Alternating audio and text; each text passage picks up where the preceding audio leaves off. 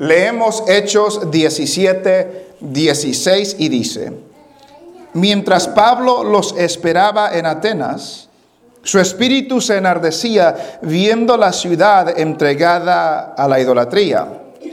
Así que discutía en la sinagoga con los judíos y piadosos, y en la plaza cada día con los que concurrían. Y algunos filósofos de los epicúreos y de los estoicos disputaban con él, y unos decían, ¿qué querrá decir este palabrero?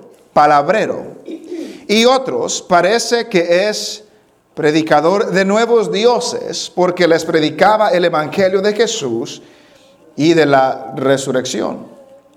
Y tomándole le trajeron al Areopago diciendo, podremos saber qué es esta nueva enseñanza de que hablas, pues traes a nuestros oídos cosas extrañas.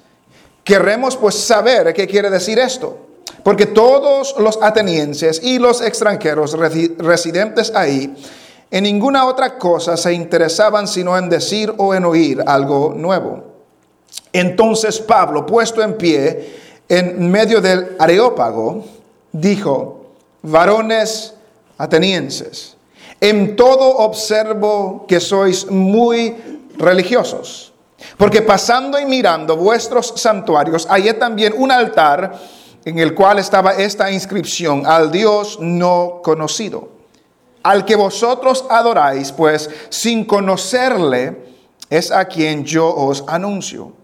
El Dios que hizo el mundo y todas las cosas que en él hay, siendo Señor del cielo y de la tierra, no habita en templos hechos por manos humanas, ni es honrado por manos de hombres como si necesitase de algo, pues Él es quien da a todos vida y aliento y todas las cosas. Y de una sangre ha hecho todo el linaje de los hombres para que habiten sobre toda la faz de la tierra y les ha prefijado el orden de los tiempos y los límites de su habitación para que busquen a Dios. Si en alguna manera palpando puedan hallarle, aunque ciertamente no está lejos de cada uno de nosotros porque en Él vivimos y nos movemos y somos, como algunos de vuestros propios poetas también han dicho, porque el linaje suyo somos. Siendo pues linaje de Dios, no debemos pensar que la divinidad sea semejante a oro o plata o piedra, escultura de arte y de imaginación de hombres. Pero Dios, habiendo pasado por alto los tiempos de esta ignorancia, ahora manda a todos los hombres en todo lugar que se arrepientan, por cuanto ha establecido un día en el cual juzgará al mundo con justicia por aquel varón a quien designó, dando fe a todos con haberle levantado de los muertos.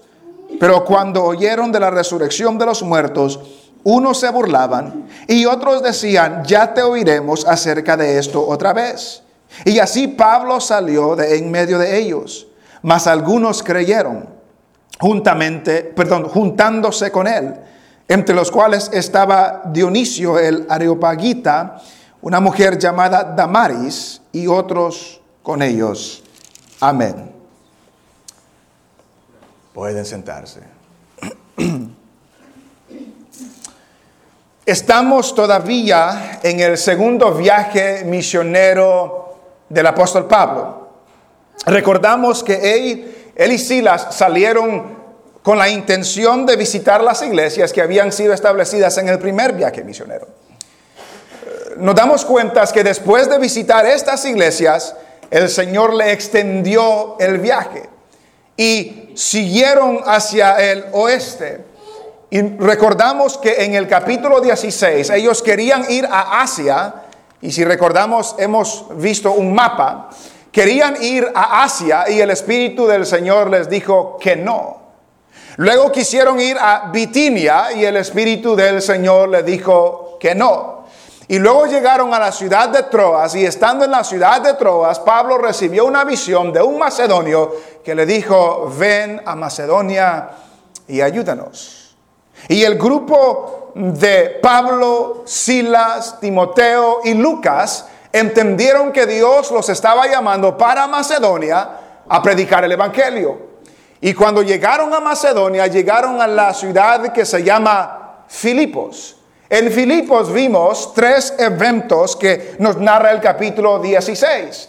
Una mujer que se llama Lidia o se llamaba Lidia fue eh, estaba escuchando lo que Pablo enseñaba. Dios le abrió el corazón para recibir lo que Pablo les estaba enseñando y recibió salvación ella y toda su casa. Vimos, una muchacha ah, joven, pobre, esclava, que estaba atormentada, poseída por un demonio y fue puesta en libertad de ese demonio por el poder de Dios por medio de Pablo. Vimos que a causa de esto fue echado a la cárcel Pablo y Silas y es ahí donde el Señor llega a la vida del carcelero. Y el carcelero recibe al Señor, su casa recibe al Señor y después salen de la ciudad de Filipos. En el capítulo 17 vimos como ellos, después de salir de Filipos, fueron a Tesalónica, esta ciudad que está ahí en el mapa. En Tesalónica hablaron la palabra del Señor, pero encontraron oposición. A tal grado que los expulsaron de la ciudad y fueron a Berea. En Berea encontraron a unos judíos que eran más piadosos que los de Tesalónica. Ellos escuchaban lo que Pablo decía, veían en la Biblia si lo que Pablo decía era verdad y muchos de ellos creyeron en el mensaje que Pablo les estaba enseñando. Pero llegaron los judíos de Tesalónica, alborotaron a los de Berea y sacaron rápidamente de Berea a Pablo y lo llevaron a la ciudad de Atenas. Atenas está lejos de Berea. Vemos en el versículo 15 de este mismo capítulo 17 que nos dice, y los que se habían encargado de conducir a Pablo le llevaron a Atenas. Y habiendo recibido orden para Silas y Timoteo de que viniesen a él lo más pronto que pudieran, salieron. Entonces los hermanos de Berea regresaron a Berea con el mensaje para Timoteo y Silas que vengan pronto. Y es ahí donde encontramos el pasaje que nosotros hemos leído hoy. Pablo se encontraba en Atenas. Atenas era una ciudad espléndida. Siglos anteriores, Atenas era quizás el centro de la educación, el centro de la filosofía, era una de las ciudades más importantes en la antigüedad. Para el tiempo de Pablo había menguado, menguado su gloria. Sin embargo, Atenas era una gran ciudad en aquel tiempo. Algunos lo comparan como a, París de Francia o, a Nueva York, ciudades grandes, ciudades importantes, ciudades que tienen impacto en la cultura, en la literatura, en el arte, en la filosofía, en diferentes cosas Allí es donde se encontraba Pablo, en la ciudad de Atenas. Esta ciudad era espectacular. Sus edificios, su arquitectura, su arte, su filosofía, a tal grado que hasta hoy la gente va a Grecia, va a Atenas a visitar estos lugares que han existido por dos mil años, por dos mil quinientos años. Imagínese la atracción de hoy, no digamos hace dos mil años cuando todavía estaba en su vigencia. La arquitectura, los edificios, todas estas grandes cosas que habían en la ciudad de Atenas, pero, pero de tantas cosas extraordinarias que habían en la ciudad de Atenas, hubo algo que le llamó la atención a Pablo. Y mientras nos dice, estaba esperando que llegue Timoteo y Silas, algo cautivó el corazón de Pablo. No era la arquitectura, no eran los edificios, no era la filosofía, no era cualquier otra cosa. Nos dice que lo cautivó, lo que cautivó la vida de Pablo fue la idolatría. A pesar de tanta grandeza, lo que le cautivó a Pablo fue la idolatría que se encontraba en la ciudad de Atenas. Note lo que dice el 16. Mientras Pablo los esperaba en Atenas, su espíritu se enardecía viendo la ciudad entregada a idolatría, o viendo la ciudad llena de ídolos. Note lo que cautiva a Pablo. No son los edificios, no son las estructuras grandiosas, no es la, la enseñanza de ellos lo que le cautiva, es la idolatría. Son los ídolos. Se dice que en Atenas habían ídolos por todos lados. En cada calle habían estatuas. En cada plaza habían dioses. Habían templos, habían altares, habían estatuas, había santuarios, a, tal grado que un escritor decía que habían más dioses que personas en la ciudad de Atenas. Imagínense, habían más dioses, más estatuas que personas en Atenas. Se dice que habían más dioses, estatuas, ídolos en Atenas que en el resto del país de Grecia. Así era la magnitud de la idolatría en Atenas. Y mientras Pablo estaba allí, se fijó en eso. Se fijó en la idolatría que había en Atenas, se fijó en los ídolos, en las estatuas, en, todo aquello que le robaba la gloria al Señor, se fijó en eso. Y el resultado de notar esa idolatría es que su espíritu se enardecía. Mientras esperaba a Silas y Timoteo, su espíritu se enardecía al ver esta idolatría. ¿Qué significa la palabra enardecer? ¿Qué significa la palabra enardecía? Se indignaba Pablo, se enojaba Pablo, era provocado Pablo por la idolatría, por todas las cosas que estaban viendo. ¿Y por qué cree usted que Pablo se enardecía? ¿Por qué cree usted que Pablo se indignaba, se enojaba, era provocado por lo que estaba viendo? Porque toda esa idolatría le quitaba el honor y la gloria al Dios verdadero. No se la quitaba en el sentido de que ya no la poseía Dios, no, no, no la atención, la adoración, la gloria que solamente merece Dios, se la estaban dando a otra cosa. Se la estaban dando a estas estatuas. Se la estaban dando a estos ídolos. Y una sociedad que se llevaba de inteligentes y, y de gran filósofos habían cambiado el Dios verdadero por un sinnúmero de ídolos. Note lo que dice Romanos capítulo 1. Romanos es el libro que sigue.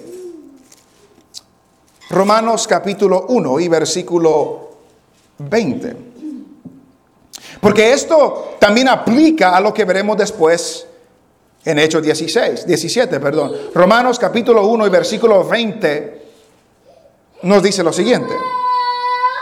Porque las cosas invisibles de Él, hablando de Dios, su eterno poder y deidad, se hacen claramente visibles desde la creación del mundo, siendo entendidas por medio de las cosas hechas, de modo que no tienen excusa. Nadie tiene excusa que Dios no se le ha revelado, que Dios no se ha manifestado. Todos han recibido esta revelación. Versículo 21, 1.21.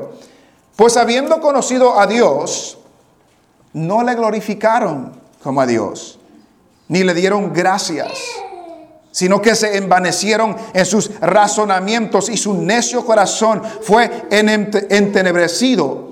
Profesando ser sabios, se hicieron necios y cambiaron la gloria del Dios incorruptible en semejanza de imagen de hombre corruptible, de aves, de cuadrúpedos y de reptiles por lo cual Dios también los entregó a la inmundicia en las concupiscencias de sus corazones, de modo que deshonraron entre sí sus propios cuerpos, ya que cambiaron la verdad de Dios por la mentira, honrando y dando culto a las criaturas antes que al Creador, el cual es bendito por los siglos. Amén.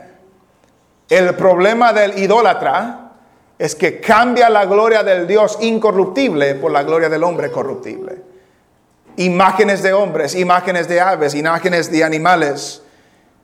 Y comienzan a darle culto a la creación, a la criatura, antes que al creador. Eso es lo que Pablo vio en Atenas vio en Atenas la ciudad entera entregada a la adoración y al culto de ídolos, de estatuas, de criaturas, y se olvidaban o no conocían la gloria del Dios verdadero. Y notamos, hermanos, que lo que Pablo vio lo llevó a sentir ese enojo, esa indignación. Y quizás usted y yo no veamos estatuas. Quizás usted y yo no veamos imágenes. Pero hay un sinnúmero de ídolos que le roban la gloria a Dios hoy en día que debe llevar a cada cristiano a tener la misma reacción que tenía Pablo. Una provocación, un enojo, un enardecimiento, una indignación. ¿Por qué? Porque le están quitando el lugar primordial que solo le pertenece a Dios y lo están dando a otra cosa. La Biblia nos habla de que Dios ha exaltado a Jesús sobre todo para que Él reciba toda la gloria, toda la honra, toda nuestra lealtad, todo nuestro reconocimiento y que lo reciba de todos. Y un día lo va a recibir de todos. Hoy en día en este país no existen estatuas, no existen ídolos de esa manera. Pero sí existen otras clases de ídolos que no los podemos ver. Muchas personas idolatran el dinero, que el dinero es primordial antes que Dios. Muchas personas idolatran la fama, la belleza, la educación, su esposa, sus hijos, diferentes ídolos que no se pueden ver. Y todo esto le roba a Cristo la gloria, el honor que solamente Él merece. Cualquier cosa en su vida y en la mía que, que, tenga el primer lugar en nuestra vida es un ídolo. Si no es Dios, es un ídolo. Si no es Dios el que tiene lo primordial en nuestra vida, es idolatría es idolatría. Y eso es lo que estaba viendo Pablo. Vio la idolatría, se enardeció lo que estaba sucediendo. Pero Pablo en el versículo 17 dice, así que discutía en la sinagoga con los judíos y piadosos y en la plaza cada día con los que concurrían. Lo que vio lo llevó a sentir algo. Y eso que lo llevó a sentir algo, lo llevó a hacer algo. Se puso a discutir, se puso a hablar, se puso a conversar, se puso a compartir con los judíos en la sinagoga y con los piadosos. ¿Cómo lo podemos comparar hoy? Los judíos en el día de reposo, los sábados, se puede comparar a los que van a la iglesia. Que hay muchas personas en las iglesias que no conocen al Dios verdadero. Pablo se puso a discutir con ellos. A los piadosos podemos compararlos a las personas que van a la iglesia de vez en cuando. Y no solamente ellos, dice, y en la plaza, cada día, todos los días, en la plaza, donde venía toda clase de personas que no eran cristianos, que no iban a la iglesia, que no eran judíos, que no iban a la sinagoga, se ponía a hablar con ellos, con cualquiera que concurría, con cualquiera que viniera, con cualquiera que esté presente, todos los días se ponía a hablar con ellos acerca de Dios, acerca de Jesús. Notamos dos cosas en este, hermanos. Número uno, Pablo no esperó que llegue Timoteo y Silas para comenzar a hablar. Pablo los estaba esperando, pero no esperó que llegasen ellos para comenzar a hablar. Y muchas veces nosotros no hacemos algo si alguien no nos acompaña. Queremos que alguien nos acompañe, queremos que alguien vaya con nosotros, queremos que, que necesitamos ese soporte. Pablo nos demuestra que no necesitamos otras personas para ir a hablarle a alguien acerca del Señor Jesucristo. Y además nos demuestra Pablo que la reacción que él tuvo hacia la idolatría lo llevó a hacer algo. ¿Cuántas personas no conocemos nosotros que están haciendo algo mal y solamente nos lamentamos? Ay, pobrecitos. Solamente nos quejamos. Solamente decimos, vamos a orar por él. Y está bien orar por él, pero muchas veces no hacemos nada. Muchas veces no vamos a hablarles de Dios. Pablo vio la idolatría, enardeció su espíritu, no simplemente se quejó, no simplemente los juzgó, no simplemente se lamentó, no simplemente sintió ese enojo, sino que comenzó a discutir con ellos, comenzó a hablar con ellos y específicamente comenzó a hablar acerca de Jesús y la resurrección. Ahora mediten la vida suya y los que lo rodean. ¿Cuántas personas no conoce usted que no están sirviendo al Dios verdadero? Que andan en idolatría porque andan tras otras cosas. ¿Cómo nos hace sentir eso? ¿Nos molesta que estas personas están dedicando sus vidas a algo que no sea Dios? Nos molesta que estas personas están dando su tiempo, su energía a algo que no sea Dios. Y si nos molesta, estamos dispuestos a ir a hablar con ellos acerca del el Evangelio de Jesús y la resurrección de Jesucristo. Porque eso es lo que Pablo hizo. Note en su familia si hay personas que no conocen al Señor. Note en su vecindad, entre sus amigos, en su trabajo, que están llenos de idolatría y nosotros no hablamos con ellos. Nosotros no conversamos con ellos. Nosotros no hablamos de la muerte y la resurrección de Jesucristo con ellos. ¿Por qué será? ¿Será que el hecho de que Cristo no está recibiendo toda la gloria y toda la honra no nos molesta? ¿Será que, que, que somos indiferentes que Dios no reciba toda la gloria de toda persona en todo momento. Note que Pablo analizó la situación, vio que había un problema del corazón, la idolatría, y no solamente se quejó y no dijo voy a orar por ellos hasta que venga Timoteo y Silas. No, se puso a hablar con ellos inmediatamente porque necesitaban oír el mensaje de Dios, que es el Evangelio de Jesucristo. Se puso a hablar con ellos, se puso a discutir con ellos. Versículo 18, y algunos filósofos de los epicúreos y de los estoicos disputaban con él y unos decían, ¿qué querrá decir este palabrero? Y otros parece que es predicador de nuevos dioses porque les predicaba el evangelio de Jesús y de la resurrección. Salieron dos grupos de filósofos, los de epicúreos, que ellos prácticamente creían no tanto en la razón, sino en los sentimientos. Creían de que todo se puede comprobar con los sentidos, con los sentimientos. Creían que, que el, el enfoque de la vida es que estemos bien, que sintamos placer, que no nos sintamos mal. Prácticamente no creían en Dios. Los estoicos eran un poquito diferentes. Ellos pensaban que había un Dios espíritu que, existía, que, lo, que, estaba en todo mundo y, que nosotros no podíamos ah, llegar al conocimiento de este Dios, pero podíamos confiar en nosotros mismos. Diferentes filosofías y estaban discutiendo con Pablo. Y entre esta discusión hubieron dos respuestas. Uno decía, ¿qué dice este palabrero? ¿Qué dice este palabrero?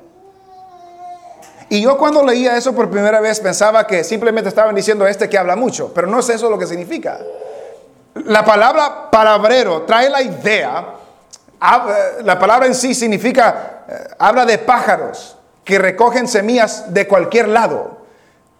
Recogen semillas en la calle, recogen semillas en el mercado, recogen semillas en cualquier lado. Y comen semillas de cualquier lado. También habla de, de las personas que trabajan en la agricultura pobres, que recogen semillas de cualquier lado. Encuentran una semilla, la recogen, encuentran otra por allá, la recogen y la van a sembrar y, les sale una, una cosecha de diferentes cosas. Y la idea que estaban dando ellos es, ¿qué dice esta persona que recoge de este pensamiento de allá, esta creencia de allá, esta creencia de allá, recoge todas esas diferentes creencias y las presenta como que si fueran de él? No tiene ningún sentido. Esa es la idea de ahí. ¿Qué dice este palabrero? Que ha recogido todas estas clases de enseñanzas y ahora dice que son de él. Esa era una reacción. La otra es que ellos pensaban que les estaba enseñando acerca del nuevo. Recuerde, ellos tenían dioses para todo. Y ahora dice, parece, parece que nos está enseñando de nuevos dioses. Ellos pensaban que Jesús era un Dios y pensaban que la resurrección era otro Dios. La resurrección en griego significa Anastasia. Entonces pensaban que estaba Jesús y Anastasia, que eran nuevos dioses. Y eso es lo que ellos entendieron. Y lo que hicieron, versículo 19, y tomándole le trajeron al Areópago diciendo, podemos saber qué es esta nueva enseñanza de que hablas, pues traes a nuestros oídos cosas extrañas, queremos pues saber qué quiere decir esto. Pero la razón por la que querían saber esto nos dice versículo 21, porque todos los atenienses y los extranjeros residentes ahí en ninguna otra cosa se interesaban, sino en decir o en oír algo nuevo. Nunca habían escuchado lo que Pablo estaba diciendo. Y como el interés de ellos era decir o escuchar algo nuevo, les llamó la atención. No tanto porque era maravilloso lo que estaba enseñando Pablo, sino porque era algo nuevo. Era algo novedoso. Lo que pasó ayer ya eh, eh, no, son noticias viejas. Necesitamos escuchar algo nuevo.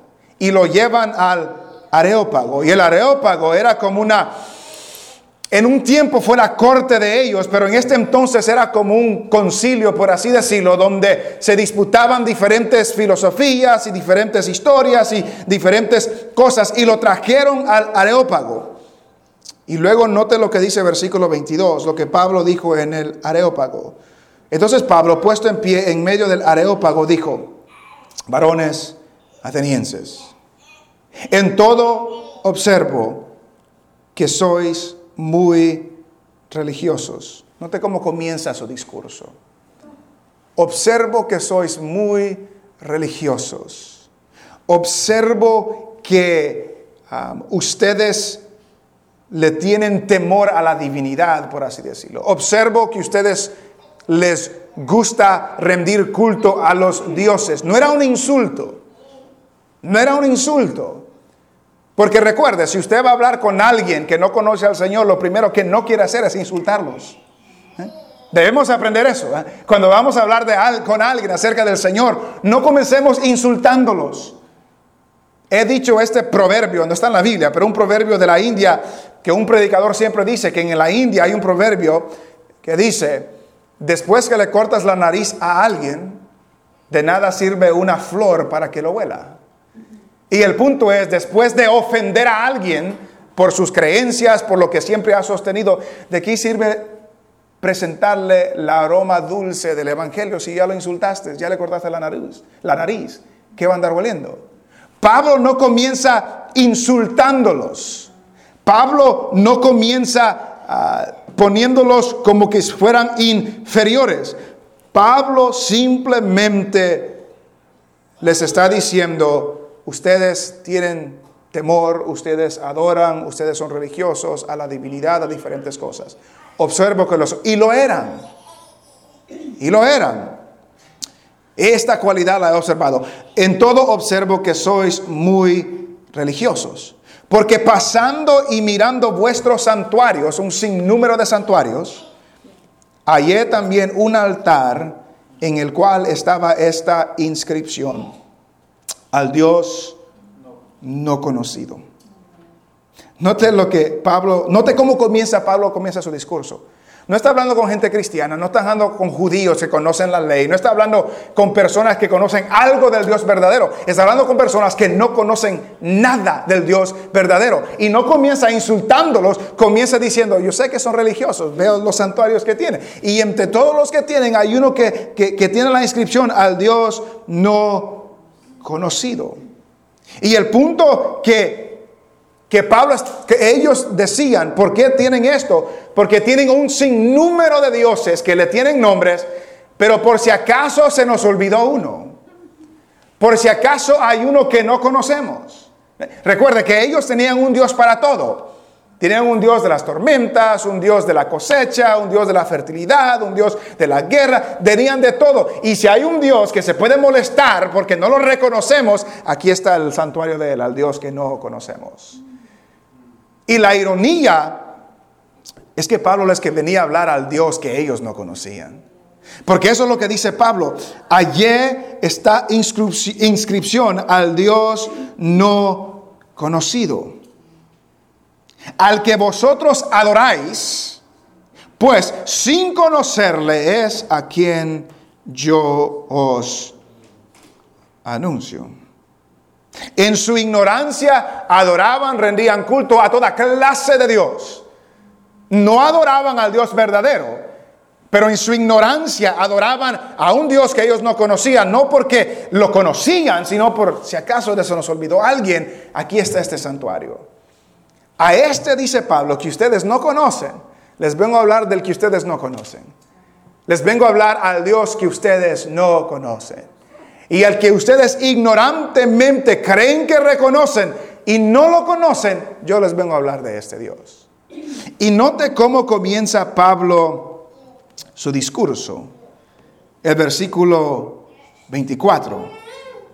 El Dios. Nota esas primeras dos palabras. El Dios. ¿Qué implica esas primeras dos palabras? El Dios. Hay un solo Dios. Desde su primer frase, desde su primer palabra, contrasta todo lo que ellos sostienen un sinnúmero de dioses, un sinnúmero de estatuas, un sinnúmero de altares, un sinnúmero de santuarios. Y cuando Pablo comienza su discurso, dice, el Dios, porque hay un solo Dios. Y notamos cómo Pablo describe a este Dios. Primero lo describe como el creador, el Dios que hizo el mundo y todas las cosas que en él hay el Dios, el un Dios que ha hecho todas estas cosas, que hizo el mundo y todas las cosas que en él hay. Notamos que Pablo no comienza hablando del Antiguo Testamento.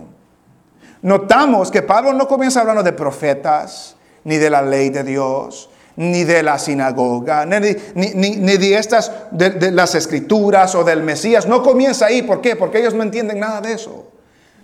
Él comienza hablando con lo que ellos pueden ver. Recuerda lo que vimos en Romanos.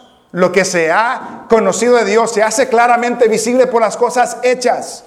Todo mundo puede ver lo que Dios ha hecho, por eso nadie tiene excusa. Y ahí comienza Pablo. Quizás no tenían las escrituras, quizás no tenían el Mesías, pero sí tienen la creación. Y todo el mundo ha visto la creación. El Dios que hizo el mundo y todas las cosas que Él que en Él hay. Comienza con la revelación general de Dios. Comienza con la creación que está disponible a todo mundo. Él es el creador. Número dos, Él es el Señor. Note lo que dice, el Dios que hizo el mundo y todas las cosas que en Él hay, siendo Señor, siendo el que tiene autoridad sobre todas las cosas, siendo Señor del cielo y de la tierra siendo, Él es Señor, no está, no está en posición de, de, que posiblemente sea, no, Él es el creador que hizo todas las cosas, Él es el Señor, el que domina, el que tiene autoridad, el que tiene todo dominio sobre todas las cosas, Él es Señor del cielo y de la tierra. ¿Qué queda excluido ahí? Si Él es el creador, el mundo y todas las cosas que en Él hay, ¿qué queda excluido de esa creación? Nada. Si Él es el Señor del cielo y de la tierra, ¿qué queda excluido del cielo y la tierra? Nada. Él es el Señor del cielo y de la tierra. No es una cuestión. Él es el Señor, siendo Señor del cielo y de la tierra. No habita en templos hechos por manos humanas. Porque Él es el Señor. Él no habita en templos hechos por manos humanas. ¿Recuerda a quién les está diciendo esto? A los de Atenas, que tienen un sinnúmero de templos, que tienen un sinnúmero de dioses y les dice a ellos, Dios no habita en ninguno de los templos que ustedes han hecho. Dios no habita en ninguno de los altares que ustedes han hecho. Y eso es una enseñanza para nosotros, hermanos, de que el Señor que es el Señor del cielo y de la tierra, no habita en un lugar que nosotros podemos hacer. No habita en ningún templo, no habita en ninguna iglesia que podamos visitar, no habita en este lugar, no habita en el nuevo lugar que hemos adquirido, no habita ahí, porque Dios no habita en templos hechos por manos humanas. Dios habita en el corazón del hombre arrepentido. Dios habita en la persona, no habita en un lugar. Y es lo que les dice a los atenienses, Dios, porque Él es creador de todo y Él es Señor sobre todo, no habita en ningún lugar que nosotros podemos hacer. No lo podemos limitar a eso. Y tenemos que tener cuidado cuando hablamos de que, que Dios habita en un lugar, en una iglesia. No, Dios no habita en un templo. Dios habita en su iglesia. En cada persona que le ha recibido es donde Dios habita y les recuerda a los atenienses, Dios no habita en templos hechos por manos humanas, versículo 25, ni es honrado por manos de hombres como si necesitase algo. La palabra honrado habla de servir, no es servido. Dios no necesita que alguien le sirva como que si necesita algo. Dios es el creador de todo. Él no necesita nada. Él no ellos no le podían dar nada a Dios que Dios no lo tenga. Él no necesita nada. Él no necesita que le den comida. Él no necesita que lo carguen. Él no necesita que lo protejan. Él no necesita nada. Y si usted ve la idolatría que existe, que existe hoy, ¿cómo la gente carga esas estatuas? ¿Cómo la gente le trae comida a esas estatuas? ¿Cómo la gente provee protección a esas estatuas? Dios no necesita nada. El Dios verdadero no necesita nada de eso. Dios es Dios. Él es el creador de todo. Él es el Señor de todo. Él no habita en un lugar. Él no necesita nada de nadie. ¿Por qué no necesita nada de nadie? Note la siguiente frase. Porque Él es el sustentador. Note lo que dice versículo 25 otra vez. Ni es honrado por manos de hombres como si necesitase de algo, pues Él es quien da a todos vida y aliento y todas las cosas. ¿Cómo va a necesitar algo el Dios que da a todos todas las cosas? ¿Qué va a necesitar Él? Si Él ya lo tiene todo. Él es el dueño de todo, es el creador de todo. Él tiene autoridad y dominio sobre todas las cosas. Ese Dios no necesita nada. No necesita templo, no necesita lugar, no nos necesita a nosotros. No pensemos que Dios nos necesita a nosotros. Lo hemos dicho en el pasado. Dios no me necesita a mí. Y Dios no lo necesita a usted. Tenemos el privilegio del que el Señor nos invite a participar en su obra. Pero si no le servimos, las piedras le van a servir. Si no le cantamos, las piedras le van a cantar. Es una invitación que Dios nos da a nosotros a participar en su obra, pero Él no nos necesita. Él es Dios. Nosotros lo necesitamos a Él. Él es el que da a todos vida y aliento y todas las cosas. Note a quién les da todas las cosas. ¿Se los da a los judíos solamente? ¿Se los da a los cristianos solamente? Él es el que da a todos, cristianos o no cristianos, crean en Dios o no crean en Dios. Sean musulmanes, sean católicos, sean mormones, sean testigos de Jehová, sean ateos, no importa, Dios es el que sustenta, Dios es el que da la vida, Dios es el que da el aliento, Él es el que da todas las cosas a toda persona que jamás haya existido él es el sustentador, por eso no necesita nada. Él es el que nos da todo lo que nosotros necesitamos. Pues Él es quien da a todos la vida y aliento y todas las cosas. Y note lo que dice el 26. Y de una sangre o de un hombre ha hecho todo el linaje de los hombres. Y lo que está diciendo Pablo ahí es que todos venimos de un hombre, de Adán. No hay no hay una raza, no hay una nación, no hay un grupo más importante que otro grupo. No, todos venimos de Adán. Los atenienses se, creían, se creían superiores a los demás. Y Pablo les dice, no, todos venimos de Adán. Todos venimos del mismo Padre, por así decirlo, terrenal, quien fue creado del Padre celestial. Todos venimos del mismo lugar. Entonces nunca vaya a pensar que usted es inferior que alguien porque ellos son una raza y nosotros somos otra. Jamás. Todos venimos de Adán.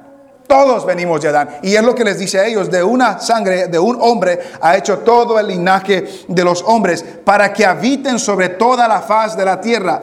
Y les ha prefijado el orden de los tiempos y los límites de su habitación. Dios es el que determina los imperios, Dios es el que determina las naciones, Dios determina todas las cosas. Él es el eterno, Él es Señor. ¿Y para qué hace esto? Versículo 27. Para que busquen a Dios. Para que busquen a Dios. Dios da a todos vida para que busquen a Dios. Dios da a todos aliento para que busquen a Dios. Dios da a todos todas las cosas para que busquen a Dios. Dios ha creado el ser humano para que busque a Dios. Dios nos ha permitido existir en este tiempo para que busquemos a Dios para que busquen a Dios, si en alguna manera, palpando, puedan hallarle, aunque ciertamente no está lejos de cada uno de nosotros. La idea que da ahí es de un ciego que anda buscando algo. Si de alguna manera palpando como un ciego que anda buscando algo, palpando si de alguna manera le pueden hallar, porque Dios no está lejos de cada uno de vosotros. Y el anhelo y el deseo es que le busquemos a Dios. Y versículo 28, porque en Él vivimos y nos movemos y somos, como algunos de vuestros propios poetas también han dicho, porque linaje suyo somos. Somos creación de Dios. Él es nuestro Padre de toda la creación, incluyendo de todo ser humano. Versículo 29. Siendo pues linaje de Dios, note lo que le dice. No debemos pensar que la divinidad es semejante a oro o plata o piedra o escultura de arte y de imaginación de hombres. Dios es el creador de todas las cosas. Dios es el que nos ha hecho a nosotros. Y porque Dios nos ha hecho a nosotros, no pensemos, les dice a ellos, que Dios es semejante al oro, que Dios es semejante a la plata, que Dios es semejante a la piedra o a las joyas, a las piedras preciosas. Dios no es semejante a una escultura de arte. Dios no es semejante a la imaginación de los hombres.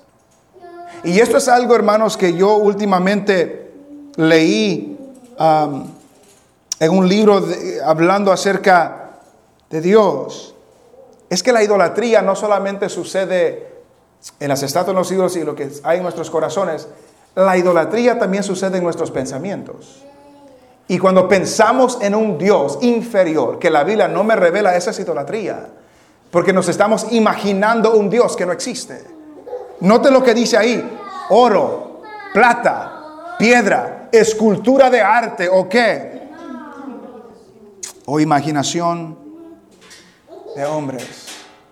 Lo que imaginamos acerca de Dios, si no es verdadero, es idolatría también. Es idolatría también. Y Pablo les dice a ellos, Dios no es nada de esto. En otras palabras, toda estatua que ustedes tienen de oro, eso no es Dios.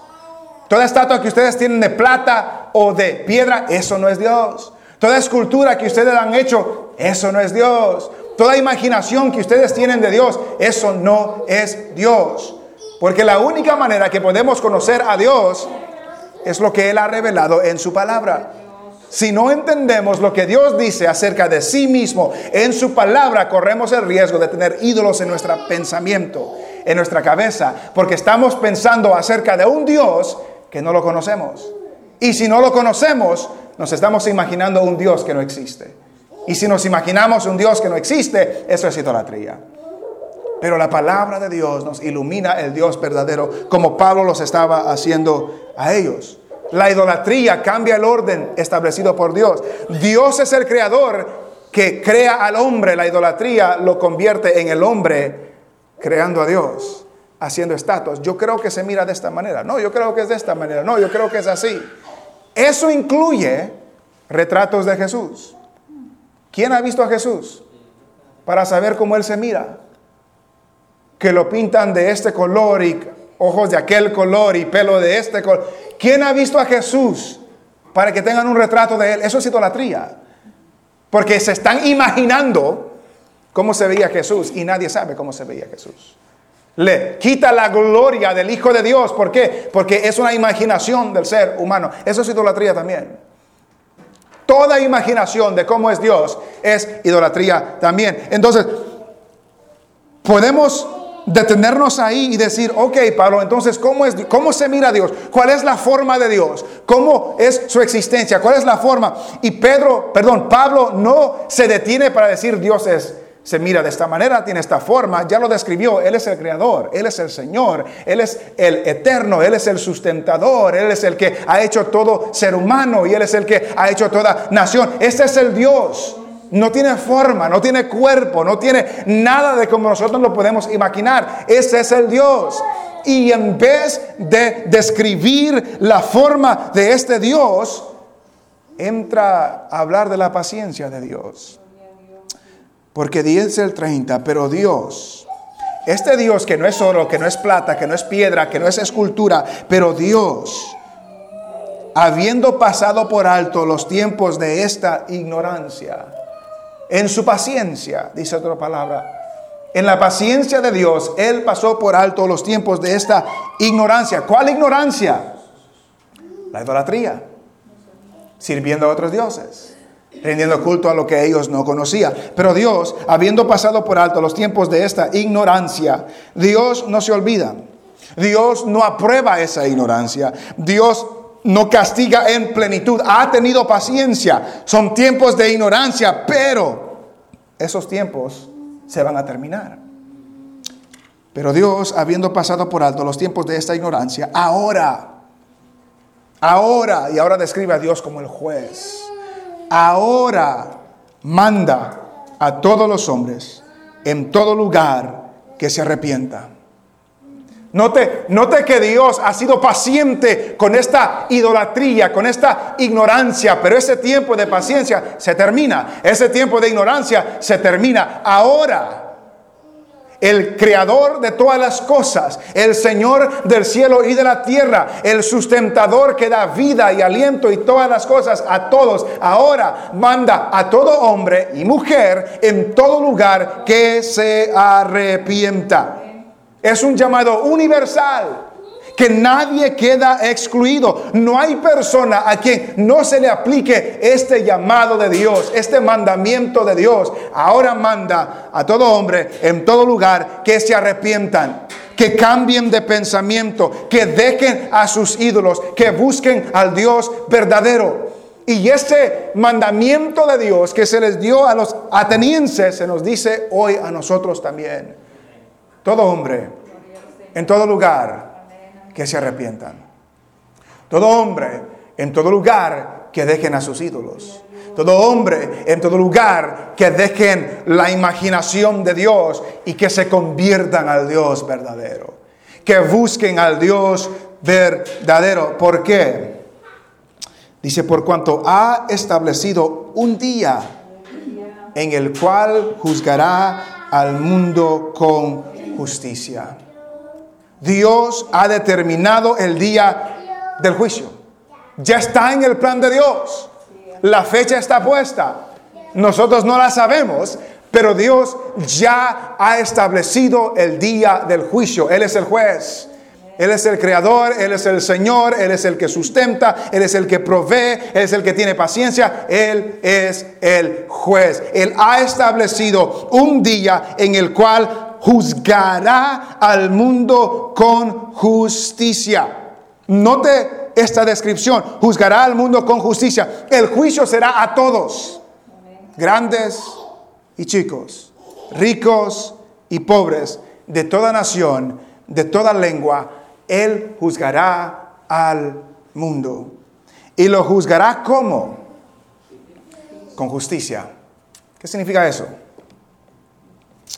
Dios juzgará al mundo con justicia, no por capricho, no por corrupción, no con falsedad, sino con justicia. Será un juicio verdaderamente verdadero, porque Él conoce todo. No hay algo en la vida suya, ni en la mía, ni en alguna persona que el Señor no conozca. No hay algo que usted haya hecho, no hay algo que usted pueda esconder, que cualquier persona pueda esconder delante de Dios. El juicio de Dios será justo, con justicia, con verdad, porque Él conoce todo. No hay evidencia al que alguien le pueda presentar que Él no conoce. No hay un acto, una palabra, un sentimiento, un pensamiento que alguien ha tenido que Dios no lo conozca. Él conoce todo. Él manda a todo hombre, a toda mujer, en todo lugar, en todo tiempo, que se arrepienta, porque vendrá el día del juicio. Vendrá el día donde Él juzgará a todo ser humano y por eso manda al mundo que se arrepienta. Entonces, manda al arrepentimiento. No nos dice el día, pero sí nos dice el agente del juicio.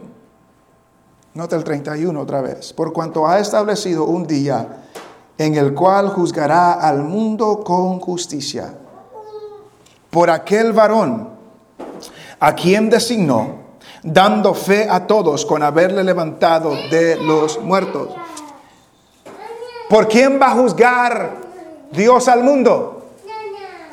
Por aquel varón Note que no nos dice el nombre. ¿Por qué? Los atenienses no sabían quién era Jesús. Los atenienses no sabían a este Hijo de Dios, este Mesías, no lo conocían. Pablo no les da el nombre de Jesús a ellos, pero sí les dijo, por aquel varón, aquel hombre, aquella persona a quien Dios ha designado, a quien Dios ha puesto dando fe a todos, o en otras palabras, presentando prueba a todos. ¿Cómo presentó prueba Dios a todos de este Jesús como el juez? La resurrección. Esa es la prueba de que Jesús es quien dijo que era, la resurrección de los muertos. Y es lo que les dice, a quien designó dando fe a todos con haberle levantado de los muertos. ¿Quién será el juez? Jesús. ¿Cuál es la prueba? Su resurrección. Dios lo levantó de los muertos. Y es lo que Pedro le dijo a Cornelio. Si no te lo que dice el capítulo 10 de este mismo libro de los Hechos. Este capítulo 10, versículo 40. Note el lo paralelo de Pedro y de Pablo. 10:40 dice, a este levantó Dios al tercer día e hizo que se manifestase no a todo el pueblo, sino a los testigos que Dios había ordenado de antemano, a nosotros que comimos y bebimos con él después que resucitó de los muertos, y nos mandó que predicásemos al pueblo y testificásemos que él es el que Dios ha puesto por juez de vivos y muertos. ¿Quién es el juez de vivos y muertos? Cristo, Jesús. De este dan testimonio todos los profetas, que todos los que en él creyesen recibirán perdón de pecados por su nombre. Ese es el anuncio que se los da a los de Atenas. Este varón que Dios ha determinado, ha designado como juez de todos, porque le comprobó a todos al levantarle de los muertos. Este Jesús es en quien reciben perdón de, pecados todos aquellos que creen en su nombre. ¿Cómo es una persona librada de este juicio? Creyendo en Jesús como su Salvador, confesando sus pecados, arrepentiéndose de su maldad, viniendo a los pies de Cristo, teniendo fe en el Señor Jesucristo, es librado de este juicio. Aquel varón a quien designó dando fe a todos, aquel varón que resucitó, a este Jesucristo. ¿Y qué sucedió cuando escucharon acerca de la resurrección? Versículo 32. hubieron tres reacciones al mensaje de Pablo. Pero cuando, versículo 32, pero cuando oyeron lo de, lo de la resurrección de los muertos, note una de las reacciones que hicieron. Se burlaban. Unos se burlaban. Escucharon el mensaje que Dios manda a todos en todo lugar que se arrepientan y se burlaron de él. ¿Usted ha tenido a alguien que se ha burlado de usted cuando le ha hablado de la palabra del Señor? ¿Usted ha tenido a alguien que se ha reído de usted, se ha burlado de usted porque cree en la resurrección, porque cree en la salvación solamente por medio de Jesucristo? Ese es el riesgo que tomamos cuando hablamos con los que no conocen acerca de Jesús y les hablamos acerca de este Jesús. Corremos el riesgo que se burlen de nosotros. No hay nadie aquí que es más elocuente que Pablo y se burlaron de él. La reacción número uno, se burlaron. La reacción número dos sigue diciendo, y otros decían, ya te oiremos acerca de esto otra vez. Hubo interés, hubo curiosidad.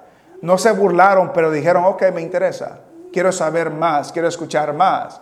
Y cuando usted comparte con alguien, se pueden burlar de usted, se pueden interesar en lo que usted está diciendo y querer seguir hablando más acerca de Jesús.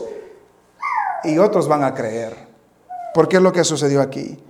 Versículo 33. Y así Pablo salió de en medio de ellos, mas algunos creyeron, juntándose con él entre los cuales estaba Dionisio el Areopagita, una mujer llamada Damaris y otros con ellos. Cuando usted habla con alguien, pueden burlarse de ustedes y de mí. Pueden interesarse en lo que estamos hablando. Y otros, por la gracia de Dios, pueden creer en el mensaje que estamos compartiendo. Unos creyeron, unos se burlaron, unos se interesaron. Eso no nos debe de detener cuando vemos lo perdido que está este mundo, lo perdido que están nuestros familiares, lo perdido que están nuestras amistades, en la idolatría, siguiendo tras cosas que no son dioses y postrándose tras cosas que no son dioses, que nos mueve a sentir algo negativo, un, enojo, una provocación, una, un enardecimiento que nos lleva a hablar con el riesgo de que se burlen de nosotros, con el riesgo de que algunos se interesen de lo que estamos hablando y con el riesgo también que unos reciban el mensaje del Señor Jesucristo. Y note que aquí termina diciendo, algunos creyeron. En, los, en Tesalónica, en Berea, hubieron muchos que creyeron, aquí hubieron pocos. El éxito, hermanos, de la proclamación de la palabra del compartir del Evangelio no es las cantidades que se convierten. El éxito es la obediencia al Señor. Que el Señor nos ha mandado a compartir este mensaje, a compartir este Evangelio. Dios se glorifica en los muchos, Dios se glorifica en los pocos. Y aunque una persona se convierta, hay fiesta en los cielos, dice la Biblia. Porque un pecador se arrepiente. Entonces, no piense que esto en Atenas fue un fracaso porque no hubieron multitudes que creyeron al Señor. No, no, fueron unos pocos. Pero hubo fiesta en los cielos por estos pocos que se repitieron al Señor. Y usted y yo no nos vayamos a desanimar cuando compartimos y se burlan de nosotros. No se preocupe, se burlaron de Pablo y es mucho más elocuente que nosotros. Si uno se interesa en gloria a Dios, aprovechemos esas oportunidades. Y si pocos se convierten, gloria al Señor que Dios ha dado esa gracia para que algunos se conviertan al Señor. Pero no nos vayamos a desanimar, sino que sigamos proclamando, sigamos viendo cómo está alrededor de nosotros, compartiendo el Evangelio de Jesús, para que aquellos que escuchen tengan la oportunidad de arrepentirse y ser librados de ese día del juicio miremos alrededor de nosotros, analicemos lo que sucede alrededor de nosotros.